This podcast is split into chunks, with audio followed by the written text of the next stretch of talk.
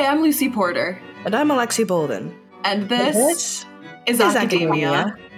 Well, I'm impressed by us, honestly. I know. I'm impressed to be looking at you, to be sitting here today recording this fantastic episode.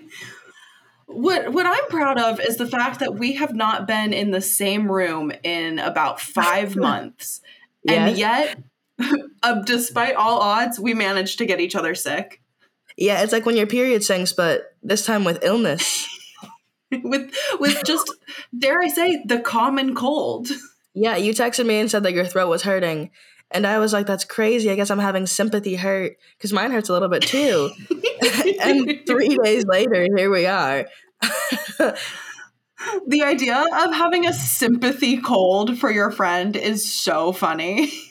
It's because I was watching Friends and I was at the episode where Phoebe was giving birth and Joey was like, also like having like sympathy pains of her, like having contractions, but it just turns out he was passing a kidney stone. Oh, that's so funny. I don't remember that episode. It's like season 5 or 4. No. It's like season maybe like 3 because season 4 is when they – this is really annoying. It's season 4. Phoebe gets pregnant in season 3? That feels so early. It's season 4 because Phoebe finds her mom at the beginning of season 4, her real mom, and then her mom gives her a test of giving away a puppy to see if she can give away her babies. So that's season 4. Locking that answer in. What the hell?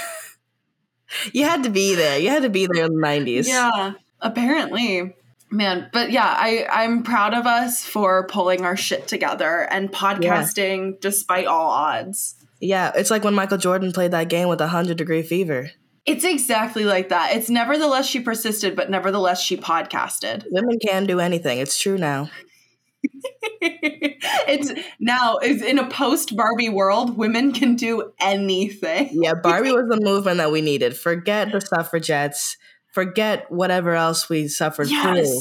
Oh my God. It's like, who cares if we can vote as long as we can see Barbie? Actually, people are actually taking that stance now. They're like dead ass. They're like, oh man, what? I don't want to be, I who cares if we have the right to vote? I want to be a stay-at-home wife. And people are like, why are you doing this?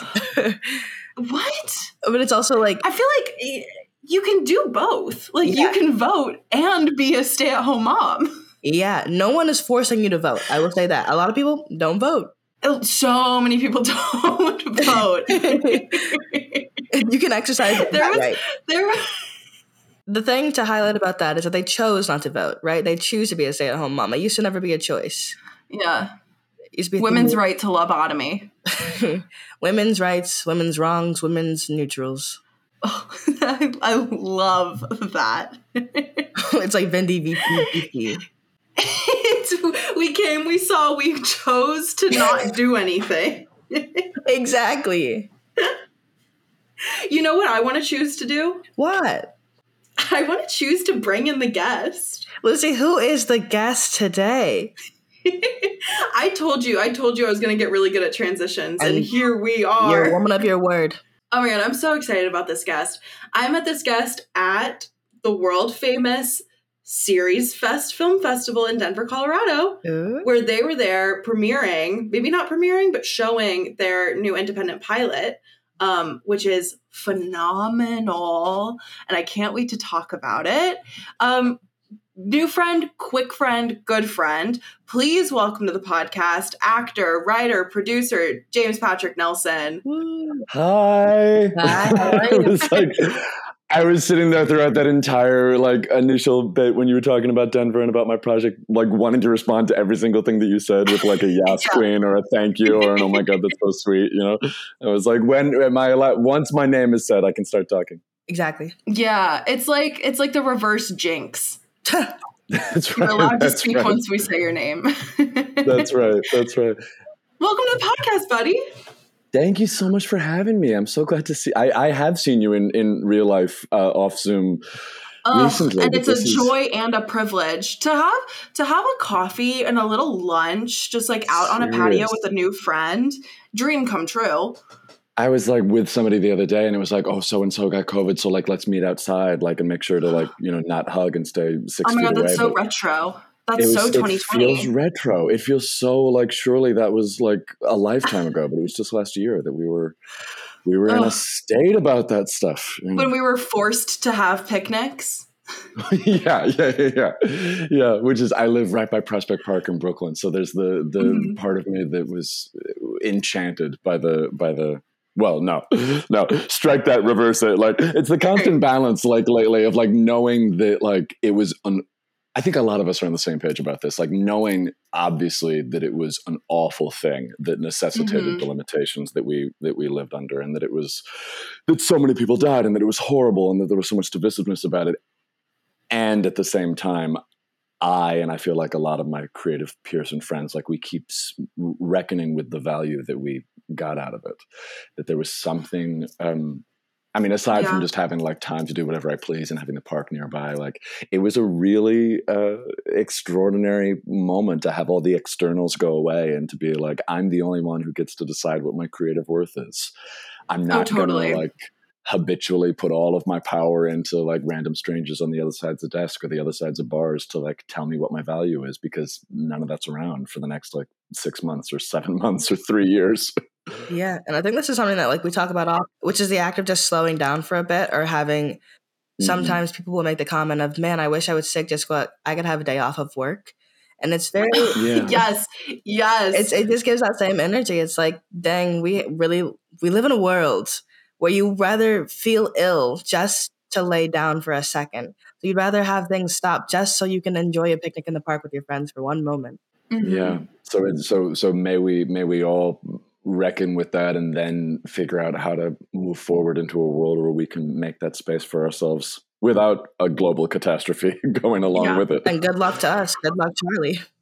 I'm in this lull space right now between gigs where it's like I have a lot of free time that I don't necessarily have to like pack with writing, where like we finished the short I was working on and now I'm waiting for my next job to start again. So there's like a lot of downtime, and I've been feeling like guilty about that downtime and how much I've been able to just like lay in my bed and read a book and sit on my floor and like sew and do all these like very like slow, gentle, purposeful things that feel very like romanticized. Yeah. And it's like, oh no, it's okay for me to just like walk to go get like a coffee on a Wednesday. Yeah. Like, that's okay. Yeah. It was so like healing to real, because there was a growing up period that happened with that experience, because there was my TV pilot that you mentioned deals a lot with like parent-child dynamics, as folks hopefully will see in due course, and whenever the show comes out. And it was I remember as a kid always feeling like I would look at my parents, or I would look at folks of a different generation, and I would have a sense of like, is that all there is? You know, when you still haven't created your life yet, you look at people doing simple things, or things that could be thought of as too like domesticated or too tiresome in their, you know, simplicity. And I think like, that can't be all that there is. I want to live a life of adventure and romance and beauty and all this amazing people and the excitement of everything. And I do still want that. And I have that, but we never know like all the breadth and the beauty of people's inner lives necessarily, because we can only share that with people to such a degree. And there was a sense in the pandemic of like, oh, the best part of my day is walking down this little path under this tree. Mm-hmm. And that's beautiful and romantic, but also incredibly like simple and easy, and not something that anybody would write a book about, or something that I could put in my bio, you know, or something that anybody would give me like an award for or something, you know. But it's like, but it was everything, and it was enough, and it made me speculate about so many other people that I've, you know, encountered in my life, and how much beauty and dynamics might be going on inside them while they do something very, very simple like that. Oh my God, stunning. You mentioned it a little bit, but will you tell us a bit about your pilot, For Years to Come? For Years to Come is an irreverent romantic dramedy about a young gay man who falls in love with his dead mother's hospice nurse while struggling to reconcile with his elderly father, who is secretly a porn director. Oh my God. Yeah. Levels. Yeah. That's the story. And it's some of it is inspired by a true story. I did not fall in love with my mother's hospice nurse. I did discover when my mother was dying that my father used to be a porn director. And for years it was like I know I'm going to make a piece of art about this someday. And it's been an absolute thrill the last several months to be playing at film festivals all over the country and experiencing the reactions that people are having. And I can't wait to get to make more as soon as we're able. I'm excited to see it. It sounds fantastic. And from what I've heard, it sounds amazing. Yeah. It is like touching and truly so funny. Oh, yay. Thank you. I think reverence the great word. I think that's nail on the head. That really means a lot to me to hear that. Mm-hmm. And we have an amazing team of folks that put it together. I'm still so humbled and moved and grateful whenever I look at it and I see the great artistry of the camera team and the G&E team and the music. We got this band Cloud Cult, this amazing band I recommend to everybody called Cloud Cult that I'd always been inspired by. I just reached out to them one day and said, like, a lot of these lyrics and these themes in your songs really resonate with the story that I'm wanting to tell. Is there any way that we could collaborate? And they worked with us and licensed like all of my favorite songs, like, to the project. Oh, so it, like, just that, even before we had an audience, was already like such a win. It's so sweet. We have Richard Reilly, who people recognize from Office Space and Grounded for Life and Fried Green Tomatoes and Free Willy and The Fugitive and Mysterious Skin and like hundreds of projects playing my father. So that was a great joy to get to work with him. Oh. It's also been really cool, like, on an individual personal level, getting to know you, Jamie, where it's like, I think you and your project have been like a really great role model for me as somebody who's like stepping into the independent film space more. Aww. Like, it's been cool to see you, because I met you at my first film festival, and then to sort of track along as you've come out to LA for Dances with Films and Outfest and Holly Shorts and all of these festivals out here. It's been really cool to see your trajectory and have it like demystified on a level of like, this is personal and this is human and this is like within reach in a way that's been really, I'm really fortunate. Totally really within reach. To have gotten to know you. It's always very like lovely to hear things like that, because of course from inside, like I one always has a humility about how new a lot of this is for me too, you know, because I've worked in the theater a lot and I've made a handful of indie films, but this is the first thing that I feel like I've really made that I think is closer than anything else to representing the kind of work I want to make in the future. And, probably the thing I'm most proud of. So it really means a lot that other people are resonating with it too, you know, and I'm excited for your film. My goodness. It sounds fabulous. It's going to be a hoot and a half. I'll tell you that much. Just the couple of photos that I've seen already, I'm like, yes, and yes. Speaking of yes, and that's improv. Take it away, girl. Our next segment is all about yes, anding the prompt. So, Jamie, our next segment of Academia is called the IQ test. Now, Jamie, we know that you know that we know that you know that IQ tests are based in eugenics, and we here at Academia are against everything eugenics stands for. And so to combat that, we've made our own IQ test based off of kindness and friendship and testing you in the way that academics want to know your brain.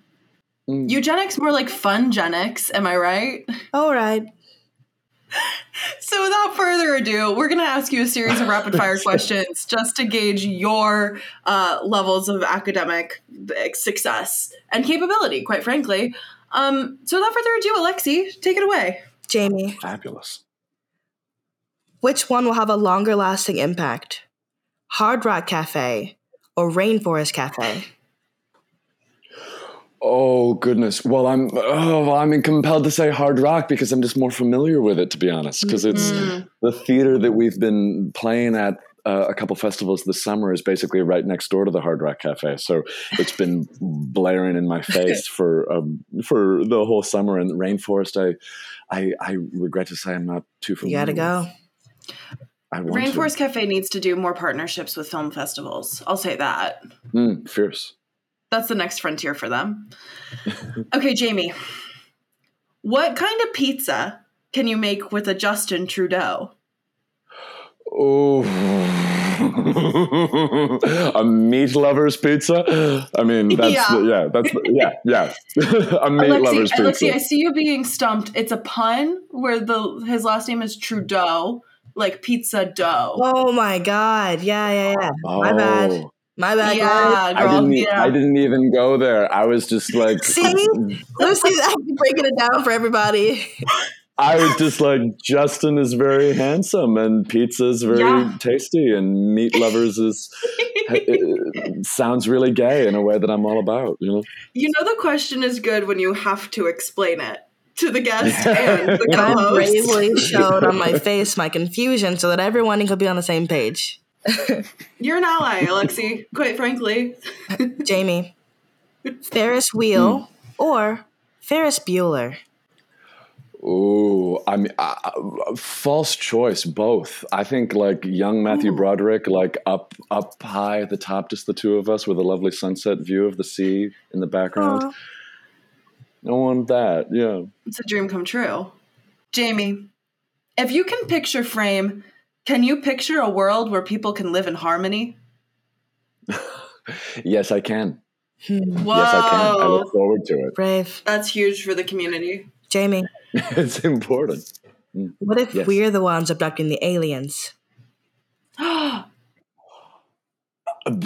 Great. What if we're the ones abducting the aliens?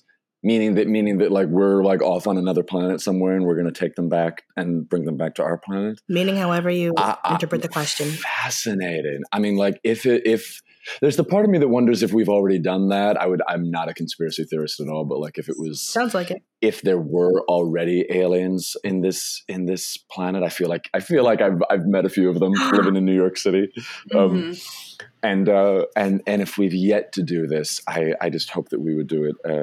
I hope it wouldn't be abduction. I hope it would be like a wonderful, harmonious like. Hi, nice to meet you. We come from different cultures. We mean you no harm. Like, come over onto our ship so that we can like have lovely podcasty conversations with each other where we teach each other things. You know? When the aliens get here, they absolutely will take over podcasting. Yeah. Oh my god, girl, seriously. And I want to. I would listen to whatever they sound like. Yes. Okay, Jamie. Final question. Pick one: The Sound of Music, The Sound and the Fury, or the sound of a light rain on a cloudy day when you don't have to leave your apartment and you can just sort of cuddle up and be cozy. Oh goodness! See, you're vibing with the third one. Like you're making gestures and saying things that's very like you want me to say the third one. And I would never tamper with the results. See, I feel like if I was indulging in the third one, I would probably add the first one to that, because there's something about. Like Sound of Music feels like a perfect like home all day with a light rain outside. Like no shame about just being romantic and luxurious in bed. Like every dream come true. I would have a lusty goat herd all day long. Yeah, I was trying to think what are the lyrics of this because it's so yeah. Must have done something good. I said that to somebody recently in the context of. Some conversation. I can't remember. That story is enchanting. Julie Andrews is a star. Queen. She is star. Everything to me.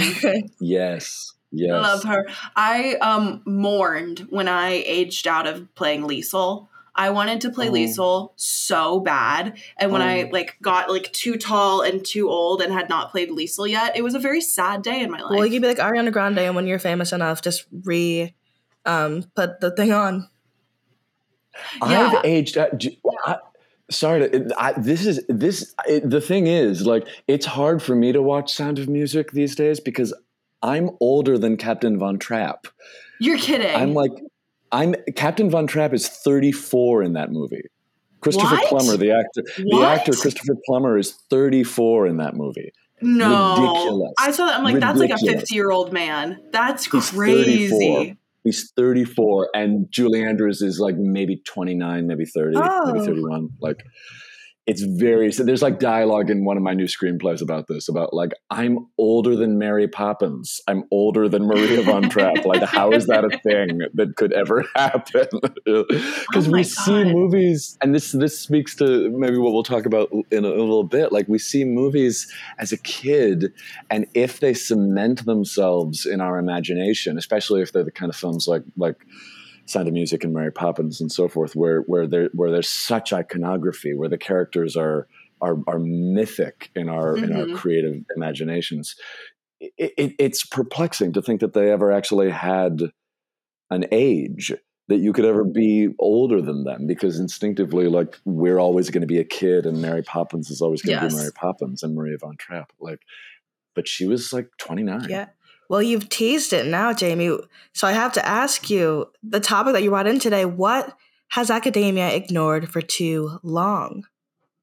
So I'm really like contemplative lately about queer narratives in cinema. I mean, for obvious reasons, because we are in an era where there is more progress in queer storytelling than ever before. And as such, like, me and all of my peers who want to make films and TV that have majority queer ensembles, we're very contemplative about what are the steps still yet to make. And mm-hmm. so, you know, all of this has been very much on my mind lately. It was all about, I mean, Series Fest, where we met, Lucy. Like, that was the first festival that my pilot played at that wasn't like an LGBTQ plus space necessarily. Okay. And it was fascinating to have like delightful, wonderful, straight audience members like come up to me and be like, "Oh my God, you guys are just like us," with this like minds blown kind of quality, you know. And it was wonderful because. Yeah, that's a crazy thing to go up to somebody and say. That's really nuts. Maybe you could call it performative allyship, or you could call it gold star for trying, or I'm having the balance of like being so thankful for my audience and also wanting to like, you know, clock the, you know, because I was intent on this piece being something that would appeal to straight people and to queer people. And I think it does. But I realized, holy smokes, like, Netflix knows that I'm gay because, like, I search gay content and then suddenly, like, every single thumbnail is a hot dude with his shirt off or two dudes with their heads. You just have Love, Victor. It's for you, and it's Love, Victor, Love, Victor, Love, Simon, Love, Victor, Love, Victor. Or the like, or a lot of amazing queer content that, in foreign countries, but also mm-hmm. a lot of shows where it's like there's maybe 5 minutes of gay content in 5 hours of a show, but the thumbnail yes. makes me think it's like the opposite, and so I'm like fast forwarding through all these other plots that I don't care about, waiting for some gay people to be gay. But because I was so. Contemplative about this stuff the last couple of years, writing some of my projects and getting this pilot ready. Like, I was looking back at the cinema of that we grew up with, and like, what is it that where were the narratives like planted that we're needing to dismantle now, and what were the limitations in the stories that were told when I was a kid in the 90s and the 2000s that could stand to be tweaked or could stand to be revised. Mm-hmm. And I was thinking about it initially in the context of like, what are movies that weren't gay but should have been? And I have one in particular that I'm compelled to talk about. But it was occurring to me this morning as I was getting ready for this, like, there were actually a lot of like, looking back at the late 90s, the movies that like most influenced me as just an artist in general. I realized that actually most of them were pretty gay, but like gay, like I'm thinking, like the ones that come to mind are American Beauty, Talented Mr. Ripley, The Hours, and Gods and Monsters. Yeah. Like, all beautifully made films, all late 90s when I was 13 in 1999. So like the just the beginning of going to see films that were meant for more mature audiences. Mm-hmm. Such poetry to all those films, such kind of romance in different ways to all those films. But then I realized this morning spoilers ahead, like American Beauty and Talented Mr. Ripley, the gay people are murderers, and in The Hours and in Gods and Monsters, the gay people commit suicide. So it's the two options. The two options. You're either going to kill people, or you're going to get killed, or you're probably going to get killed because you kill people. Like that. Those were the only tropes, the only like narratives that queer characters could have in the 50s and 60s and 70s and so forth. And strange to think that they persisted. But the one film that really, I want to think of a sequence of these, but the one film that was on my mind recently where there isn't any queerness, but I keep feeling like there should be, is Pleasantville. Do you guys remember Pleasantville? Absolutely. And this is my blind spot, because you were talking about 90s movies and I am not super up to date on them at all. So what is Pleasantville? What is the... So for those who forgive me that I'm going to spoil a lot of it for you, Alexi, but it's... I think we can spoil Pleasantville. I think we'll be okay.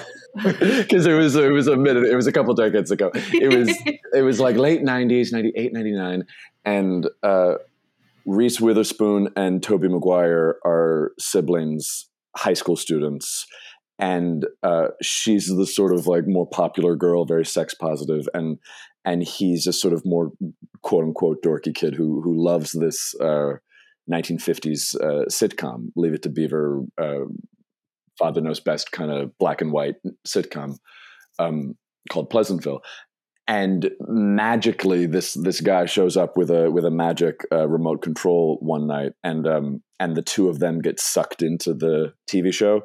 So suddenly, like they're in a black and white world where the mom and dad in the TV show, played by Bill Macy and Joan Allen, think that they're the kids on the TV show, and everybody looks at them like they're the kids on the TV show, and they remember who they really are. So they're wandering around with all this like uncertainty about, oh my God, it's the 50s and it's black and white and all of these weird things that are, there's no toilets because it's a TV show. So there's no toilets, you know, nobody ever swears, nobody ever, you know, and gradually, because of these 90s kids' influence in this world, as much as they try initially to play along and pretend to be the 50s characters, their presence gradually starts to influence everybody. And there's a greater interest in art. And Jeff Daniels, who works at the soda shop, really wants to be a painter, and he starts to do murals on the windows.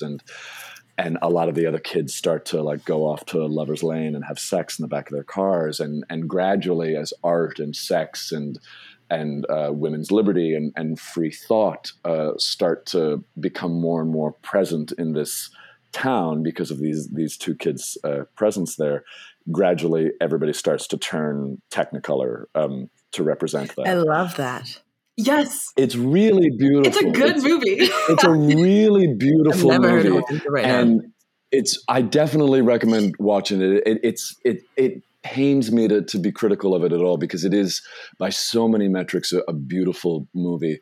But it was very interesting to watch it recently and see how completely devoid of queerness it was on its face, because it felt like a constant queer allegory to me. Like I was watching it and I was like, oh, a conservative town suddenly is observing that all of the younger people are being a lot more sexually liberated, and they're going to the library, and as a result, like people are burning books on a bonfire, and people have got sexually like subversive things painted on the window of the soda shop, and as a result, people are throwing bricks at the soda shop window and destroying it. Like there was so much that felt like, that feel like what's going on in Florida right now. That feels like the Ron DeSantis agenda. That feels like.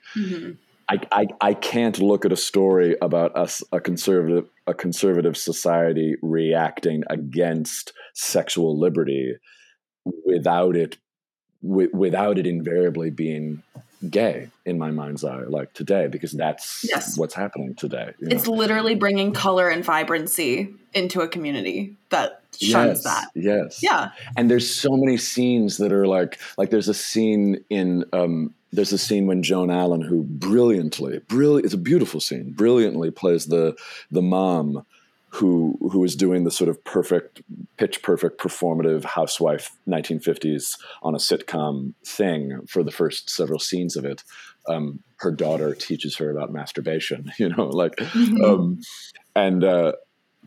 she asks her daughter, what's sex, and her daughter explains it to her, But there's a scene when she turns Technicolor for the first time, and she's sort of like hovered over the sink, terrified about it. And Tobey Maguire comes in, and she turns to him, and she's got tears in her eyes, and her face is peach instead of gray. And she's like, I can't go out there this way. I can't go out there this way. My husband will see me. This is going to be awful. And Toby says, well, do you have any makeup? And they do this beautiful scene where they cover up her face with sort of gray, white makeup so that nobody will be able to tell. And it's gorgeous. And instinctively, when I watch it, it's like, this is what happens when gender nonconforming folks go back to their unsupportive families for Thanksgiving or Christmas, and they have to actively like defemme or you're a trans woman, but you have to put on boys' clothes, or vice versa, like, because your parents are not going to accept anything else. Like, I couldn't think of anything else when I watched that scene in the movie. And then some scenes later, when a lot more people have turned Technicolor, and there's no way that she can hide what's happened to her anymore. There's another beautiful scene between her and her husband, William H. Macy, where she's deciding to like leave him basically, and she's packed a few lunches and made a meatloaf that's in the stove, and he's going to have to learn how to like cook himself, even though men didn't do that in the 50s, and that man is going to have to chop a carrot, god damn it. He's going to have to use an actual like cutting board for like a hot second. My God. It's satirical. Like, they make it incredibly high stakes. They're like, there's no dinner in that. There's no dinner in the, where's my dinner? Where's my dinner? But that scene, it's a beautiful scene that everybody always like relates to, like to A Doll's House, the Ibsen play. Like it has a gorgeous nuance to it, this wife insisting on her independence and the validity of her own identity separate from him.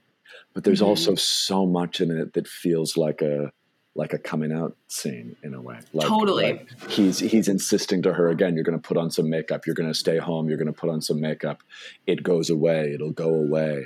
And she like gets really on the brink of tears with him and is like, I don't want it to go away, And it was, and it makes me want to cry thinking about it now. Like, it was always so beautiful ever since I saw it in the 90s, but it's fascinating to look back and think like, as a kid, maybe I thought it was just resonating with me in a general kind of empathic, emotional way. And now I look back and I'm like, that's gay, Like, that's all the like queer kids who were told by their families, like, oh, just pray it away, just like think good thoughts and you'll get over this phase, And all of us having to be like, no, we won't, So it's. You talked about when you saw it for the first time as a kid, like that's, and now that you're watching it, like as an adult, as someone who's been through all these life experiences, you have a different lens, like that you're viewing it with. And I think that's something that is very, I think I'll be interested, I guess, in what movies from like right now, like that people are growing up and watching and they watch a couple of years from now, because I feel that maybe movies are really heavy-handed in the message they're trying to get across. And if Pleasantville is really trying to like, maybe there's somebody like the word is we're like, okay, wink, wink. Like, this is about queerness. It's interesting. Yeah, it's interesting because I feel like there's a balance of like, I love that a film can maybe contain so much that audiences like me will see that and be moved by it, and other audiences will come at it from a completely different angle. Like, it's amazing to create a piece of art that can encompass so many different worldviews. And at the same time, there's the part of me that is just done with marginalized communities' stories being told as allegory. Mm-hmm. Totally. I mean, I'd be curious, Alexi, to hear your experience after you watch this film, because I think as a woman of color, I think it might actually be more even resonant, a BIPOC reaction to this film, which is not, I don't presume to be able to speak to from my own lived experience, obviously, but it's like Like literally it's a cast of entirely white people And at the end of the... I was trying to figure from the name alone, Reese Witherspoon. I was already there, yeah. But it's so like... It was very striking when I watched it again, because it's like, it's a cast of entirely white people, and towards the end of the movie in this like courtroom scene, it's literally like all of the black and white people are downstairs and all of the Technicolor white people are upstairs. Mm-hmm. Mm-hmm. So it's like they're doing this really heavy-handed use of people turning Technicolor as an allegory for racism in the 1950s, which is brilliantly done in some respects. And also I watched it and I was like, I would like to have like black people get to tell their own stories. Thank you very much. Yeah. Like, do you know what I'm saying? You and me both. Yeah.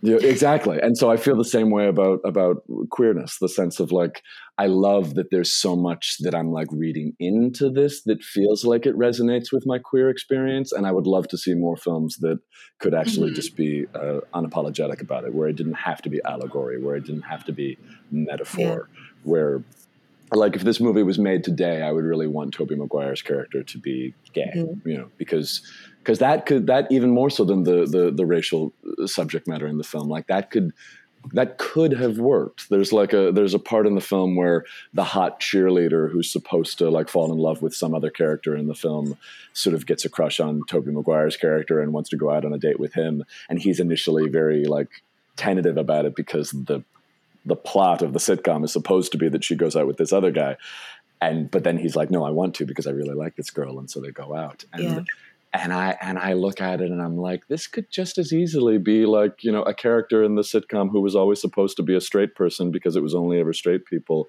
But then Toby's presence like creates a queer romance in a world that isn't accustomed to having queer romances. And then you actually have the real thing. Then you actually have like what's being commented on being present, instead of it just being allegory that like he's still in black and white and he falls in love with a woman who's turned into Technicolor, and then the bullies use sort of racially coded language to describe her, even though she's still like a blonde white woman, but she's in Technicolor. Like it would just be nice to stop being allegory. It would be nice for us all to get to actually tell our own stories.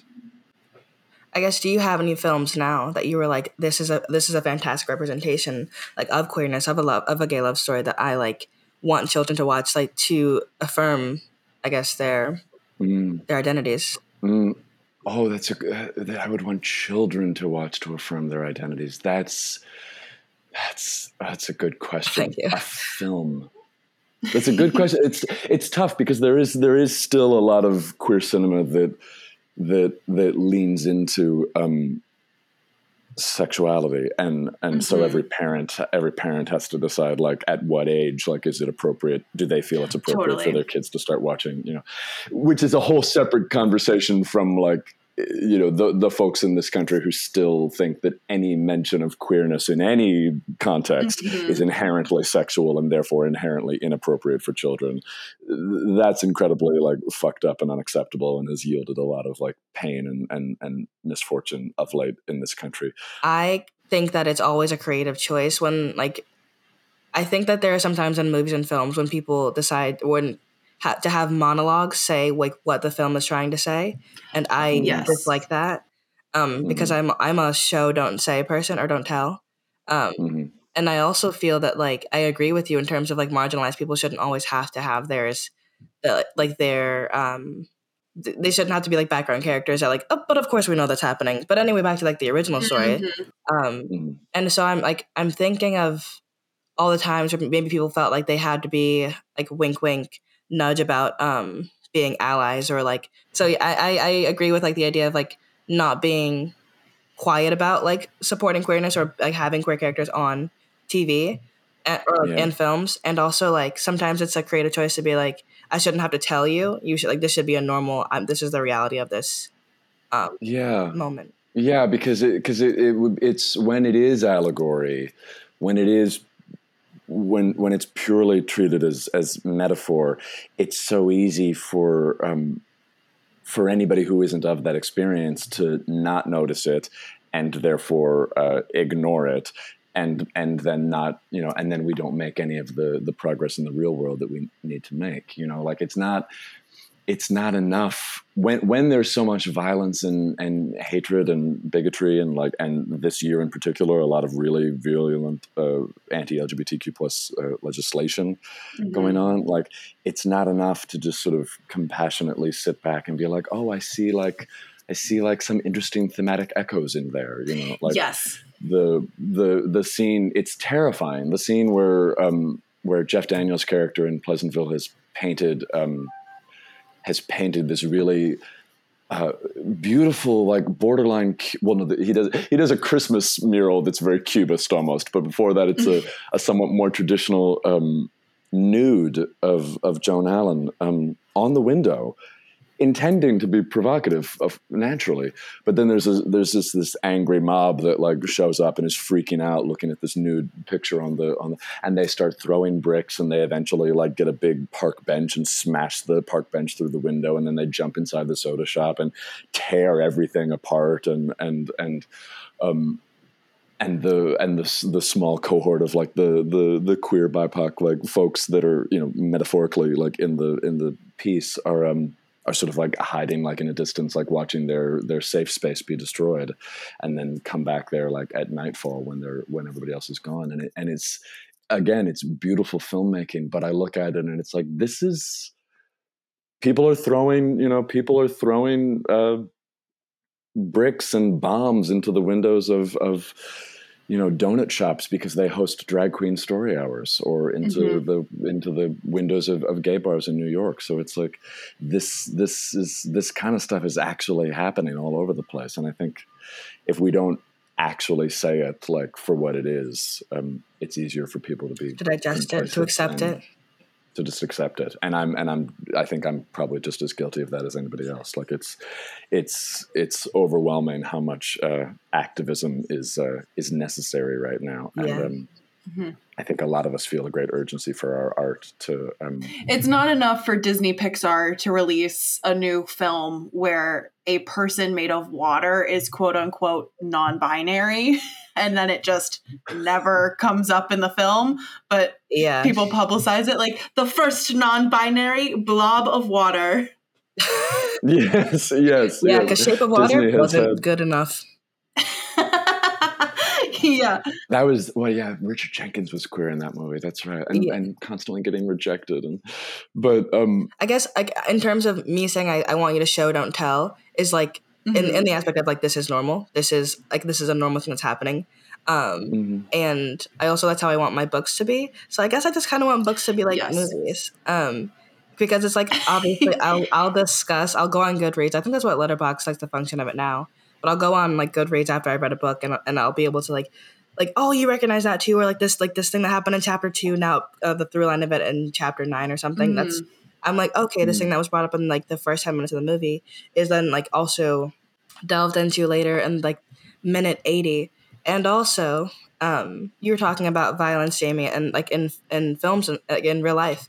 And I always I guess find it interesting when like we have creative projects that like people are writing, whether it be short films, TV, web series, movies, all of this, like to include violence. Put some respect behind web series. I know that's right. And I will.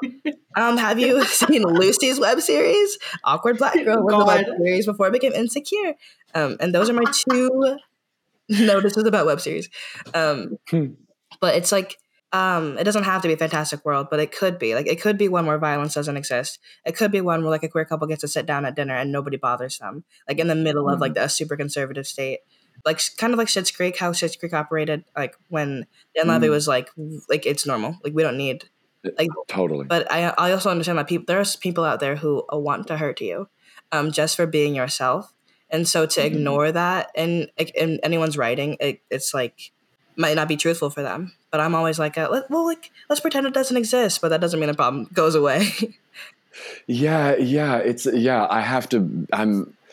have to keep cognizant of my privileges, of which there are many. Like when I'm talking about my project, my pilot, and whenever there's like discourse that my peers or colleagues get into about coming out stories or changing mm-hmm. the narrative of queer representation. It's like I want to I have to acknowledge that homophobic violence and really difficult coming out narratives, experiences, that all of that still happens in the world, like no question about it. And we're more aware this year and in recent years of it still happening than I think we were even before. But so it's not to discount that when I speculate about other kinds of stories that I want to tell. But I know I often I felt very sort of self-conscious a lot in like the years right before COVID, living in New York, thinking I'm gay and young in the post-marriage equality era, living on the mm-hmm. coasts, working in the arts, didn't have too difficult of a coming out experience, and I never really encountered a lot of violence. Therefore, my life should just be great, right? Question mark, question mark. Mm. You know, like there was this sense of because I have all of these privileges and have generally sort of like gotten through easily enough all of those sort of queer specific quote unquote challenges, surely everything should be great, right? Why am I still sad sometimes? And then I would get like, I would blame sure. myself for still being vulnerable and sad sometimes. And I had to have this reckoning of like, oh no, you're sad sometimes because you're a human being. Like you get, there's a confusion at first about it because the only times that queer folks most of the time appear in any leading role in film and TV, it still mostly is a narrative of like, it's hard to come out. It's hard to live in this homophobic mm-hmm. society. It's hard to deal with these bullies. But once you can get out of this town and get on a bus and go to New York and go to a gay bar, everything's going to be great is always the, it's a narrative trend that arose out of the It Gets Better movement, which was essential totally. And urgent when there was so much teen suicide occurring, like it was essential.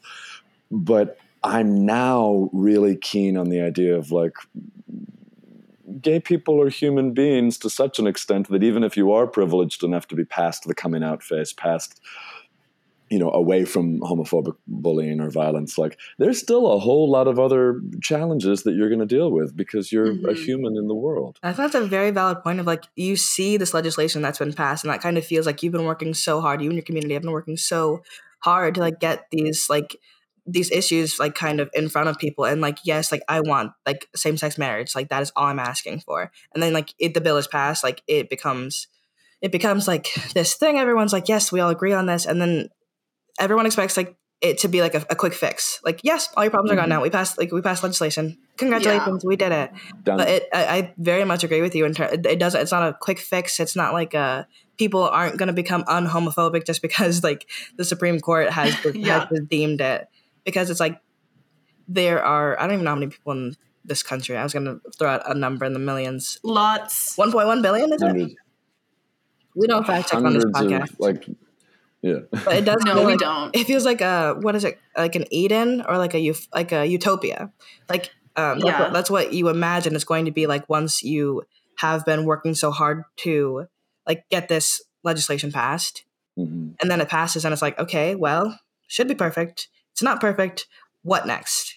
And now with all the stuff going on in Florida, it's like, oh, this is what's next. It's like in a complete reversal of everything that we've been working so hard for. There's that incredible documentary on Netflix called Disclosure that came out a couple of years ago that chronicles the full history of trans representation in film. It's incredibly essential educational resource, especially for folks who maybe don't know trans people. And it was... Why did I bring this up?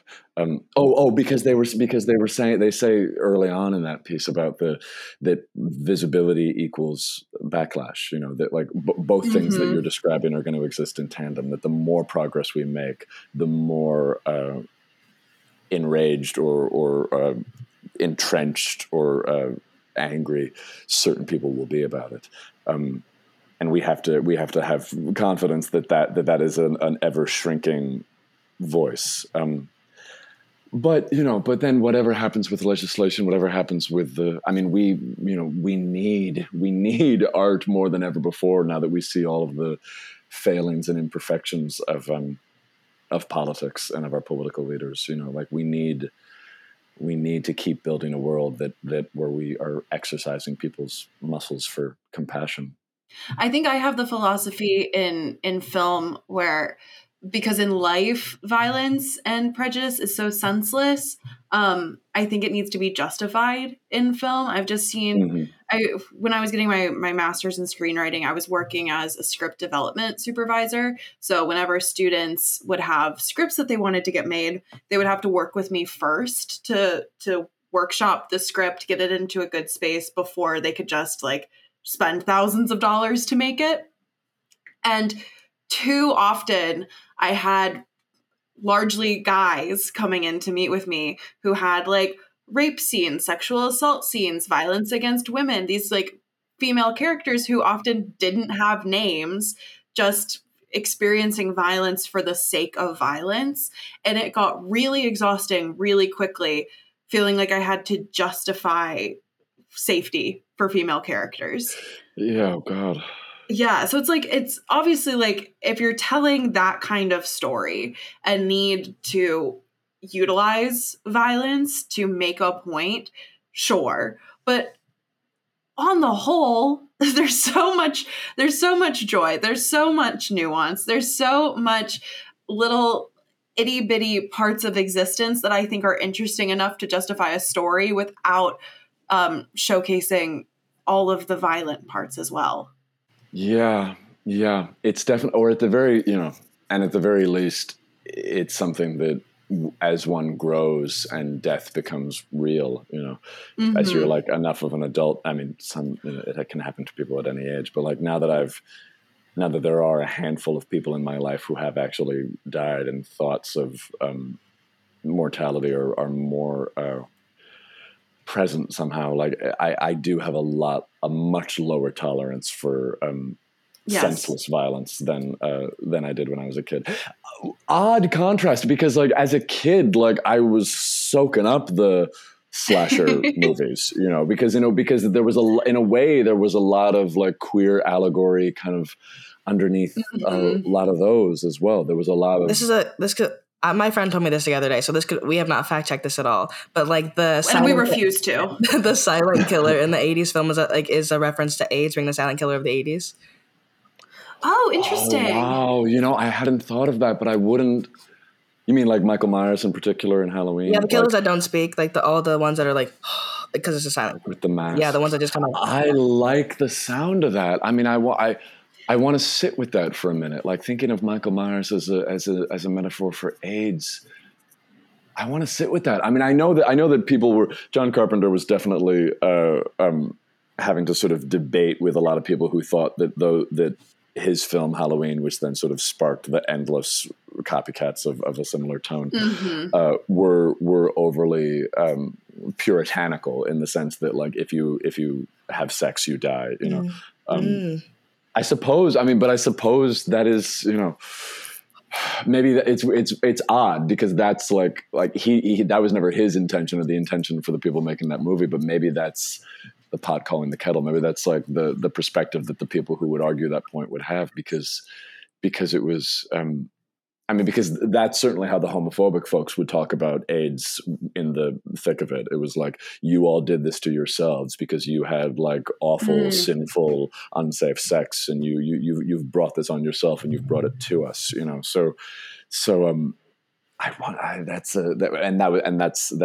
an incredibly like triggering narrative that I'm glad that we've largely dispelled in most people.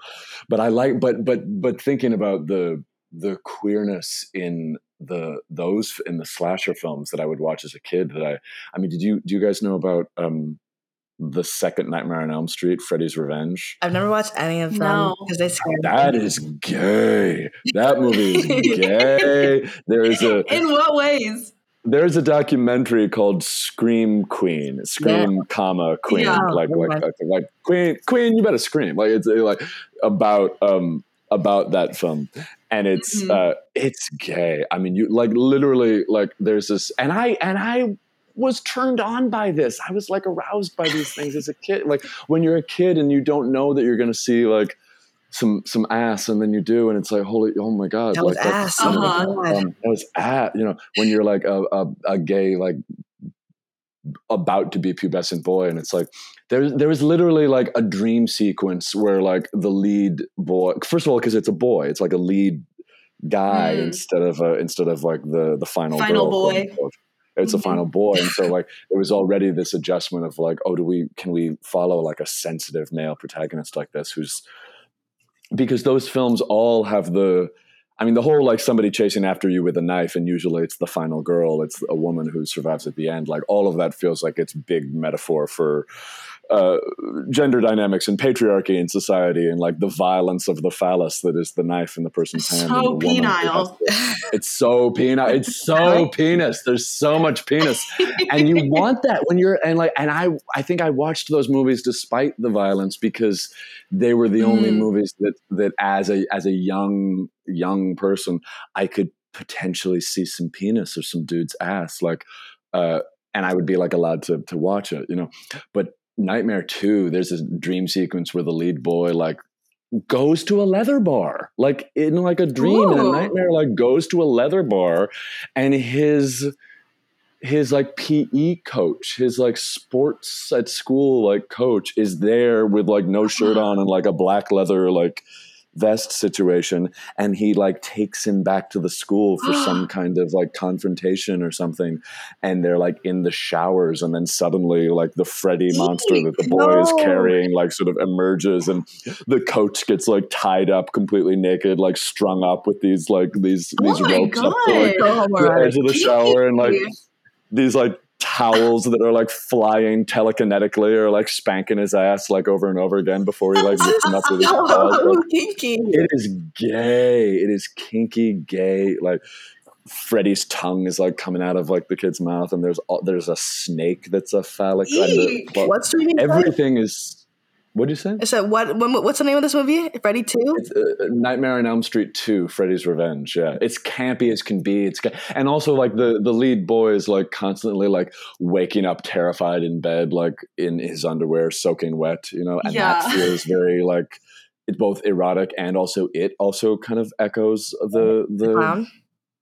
Well, the experience of the AIDS generation, of like boys like sweating profusely in their beds, you know, and that actor eventually decided to leave Hollywood because he was realizing that that everybody was telling him you have to be closeted if you want to have a career, and he was like, all of my friends are dying right now. Like it feels so awful to be told you can't be yourself right now. When if anything there was a need to be very much ourselves to try to get people the healthcare that they needed. And that's what I found interesting about this topic too, because I think in my mind, the 90s feel very categorically straight, whereas like the 70s and 80s, I'm like, that's gay, that's queer, that's where you have this like Freddy 2 like dream sequence ballet, that's where you have these grand stage movie musicals.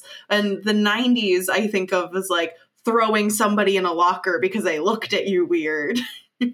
Yeah, it's both. I feel like all of it existed kind of both. I mean, you know, the 80s was Ronald Reagan and the 90s was Bill Clinton. So although Bill Clinton was not like a great ally to the gays, like in those days, like to the extent that his party is now, like there was some problematic legislation for our community then for sure. But it was, but not as, I mean, the 90s, it's weird. That's the thing. It feels like the 90s was, I mean, when we were living in it, everybody on all the like talk shows, everybody was always like, this is the 90s, which meant like, this is the modern era, which meant this is like the era of pop. That's what it meant at the time. This is like, you know, and it was in the context of all things to do like women's liberation. There was so many like arenas where it was like, this is the end of the century. This is an era of great progress and change.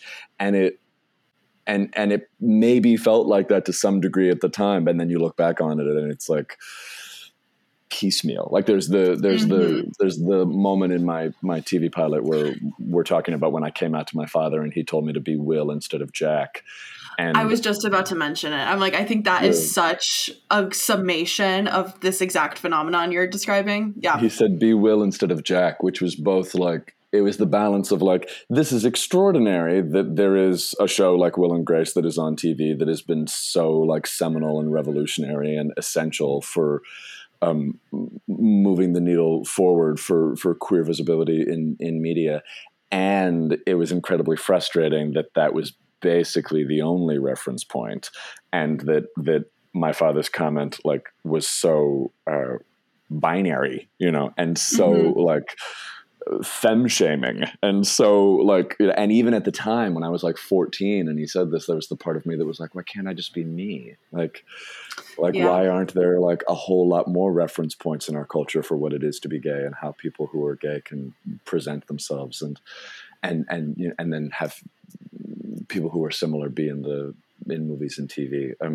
So it was all of the above. It was a time of like doing things we'd never done before and things that in retrospect at least feel very like, yes, like you said, very consistent with like the bullies pushing you up against the locker. Yeah. Well, thank God it feels dated, because that means there's progress. Yes. Ooh. Yes. And it's very, it's so intense to think like I'm in my 30s. Like I want to live to be 100. I'm really fascinated to see what's going to make TikTok look like a gramophone, you know? It's like, oh, totally. What, like both in terms of the technology and those kind of advancements that we're making, but then also in terms of the beauty of the way humans are with each other and the world that we're building. Like, what is it going to look like? Oh, I'm so eager.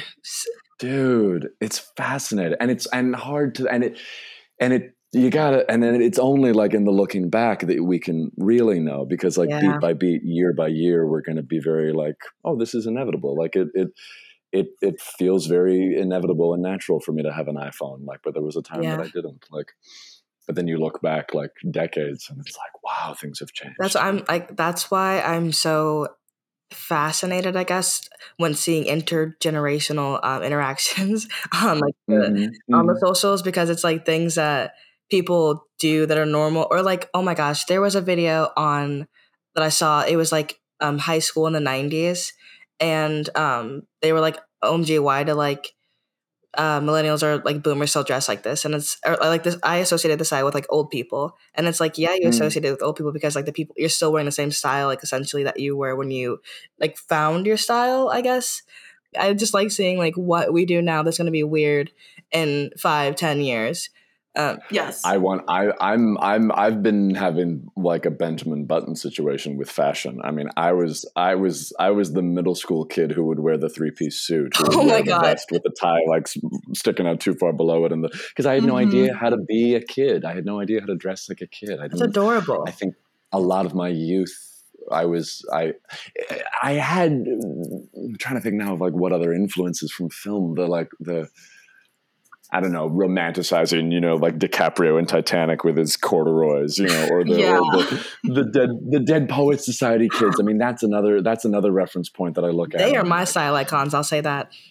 That style, and also like that's another reference point that it's like this is a little gay. This is, I feel like I was a gay boy like looking for lovers as a teenager who were like those boys, you know, like that was the reference point that you didn't see actually being gay like enough. I don't know what I mean when I say that though. Just, I mean, I like people to sit around and read poetry with. I mean, like there's a Dead Poets Society reference in my TV pilot too. But I was wearing 3-piece suits as a kid, and it was only like after college that I learned how to find jeans that fit me, you know. I think as a younger person, jeans always felt like they were a mom article of clothing. They were always like too rectangular and too like not well fit to the body, and I felt like ridiculous in them. And it was only when I became more sexually confident and more independent and more like into my 20s that I was like, oh, you can get jeans that are like skinny on the leg, that taper down to the ankle, that look good on my ass. Like, yes. Yeah. Yes, the discovery of skinny jeans has changed many lives. Yes. Yes. Skinny jeans. And yeah. Well, I think it's time to move on to our last segment. This has been such a gorgeous conversation. Oh, yeah. I feel. Thank you. It feels trite to end, but as is the nature of podcasts, one must end. No one must end. Our final segment is the valedictorian speech. Jamie, were you ever a valedictorian of any student body in those 3-piece suits? I do not recall that, no. Yeah, that's okay, because, listen, neither of us were, so it's like you're in good company. It's okay. But what we're going to do is we're going to take a moment now to give the valedictorian speech of our dreams and sort of acknowledge all the great academic progress we've made here today. So without further ado, Alexi, do you have anything? Yeah, let's do it. Yeah, take it away, girl. All you. Class of 2023. Ready?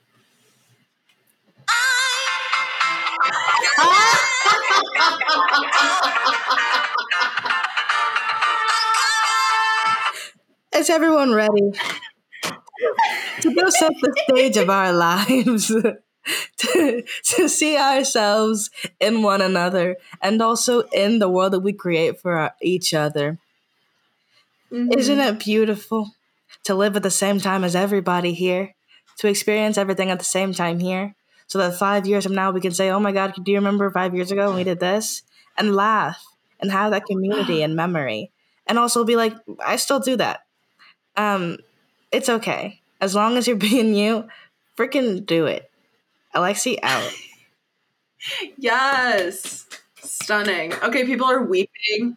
I had nothing to back that. I just was like, I'm going to play Diana Ross. And that was the entirety of my valedictorian speech idea. Girl, if you had just played Diana Ross, it would have been good enough. Next time. I believe that firmly. All right, I'm ready.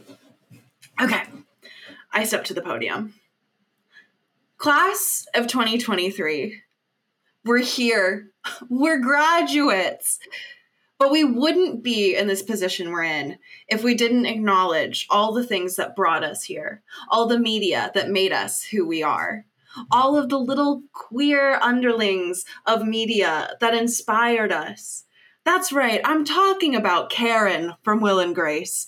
I'm talking about the entire cast of Green Acres, a show from the 60s that was on in the mornings when I was getting ready for school, that had these gorgeous, elegant women running around being absolutely insane. And in that existence, that is queer. And I saw that and I said, yes, I too would like to be an elegant woman who is a little bit crazy. I come to you, class of 2023, myself. Thank you. I am your valedictorian. Spelled E-N-N-E, like comedian. Like Anne with an E. Yeah. All right, Jamie. You know how every school has three valedictorians? The time has come for the third valedictorian speech. It is all you. Take it away. Class of 2023, I will not presume to be able to ever surpass Diana Ross or Green Acres, but I am thankful to have spent these last several years with you, and I am thrilled beyond measure to see the world that we're going to make together in the years to come. I am thrilled to stand by your side as we build a culture that accepts everyone for who they are, that makes space for everyone to love as they love and to tell the stories that they want to tell and to tell their own stories. I hope that we will find peace in this life, that we will know at least as much joy as we will invariably know heartache, and that whenever our time comes, we will leave behind something much sweeter and brighter than what we found. So throw your caps in the air and kick up your heels and let's go have a party. That was beautiful. Yes. Live, yes, laugh, yes. Love is love is love. Love is love. A rose is a rose is a rose is a rose is a rose. Jamie, this was great. Thank you so much for being here. Thanks for doing this. Thank you. This was a joy. Oh my goodness. So great to finally meet you. So great to finally meet you. Yeah. Before we let you go, where can people find you on social media? Do you have anything you want to plug? So my social media, my Instagram is at James Patrick Nelson. My pilot's Instagram is at 4_years_2_come. That actually sounds very interesting when I say underscore in between, like those each of those words. 4_come. It's creative. My website is www.james-patrick-nelson.com. And if this is coming out in September, my TV pilot for Years to Come will be playing in New York City at the Soho International Film Festival. Check it out. I don't know the date as of yet. When this podcast comes out, I probably will know the date, but you can go to the Soho International Film Festival's website to find out when For Years to Come will be playing at the at the Village in the East Village in New York. Ooh, I love New York. Great. I love it too. Yeah. And with that, that leaves only one thing left to say. Alexi, I love you. Lucy, I love you. Bye. Bye.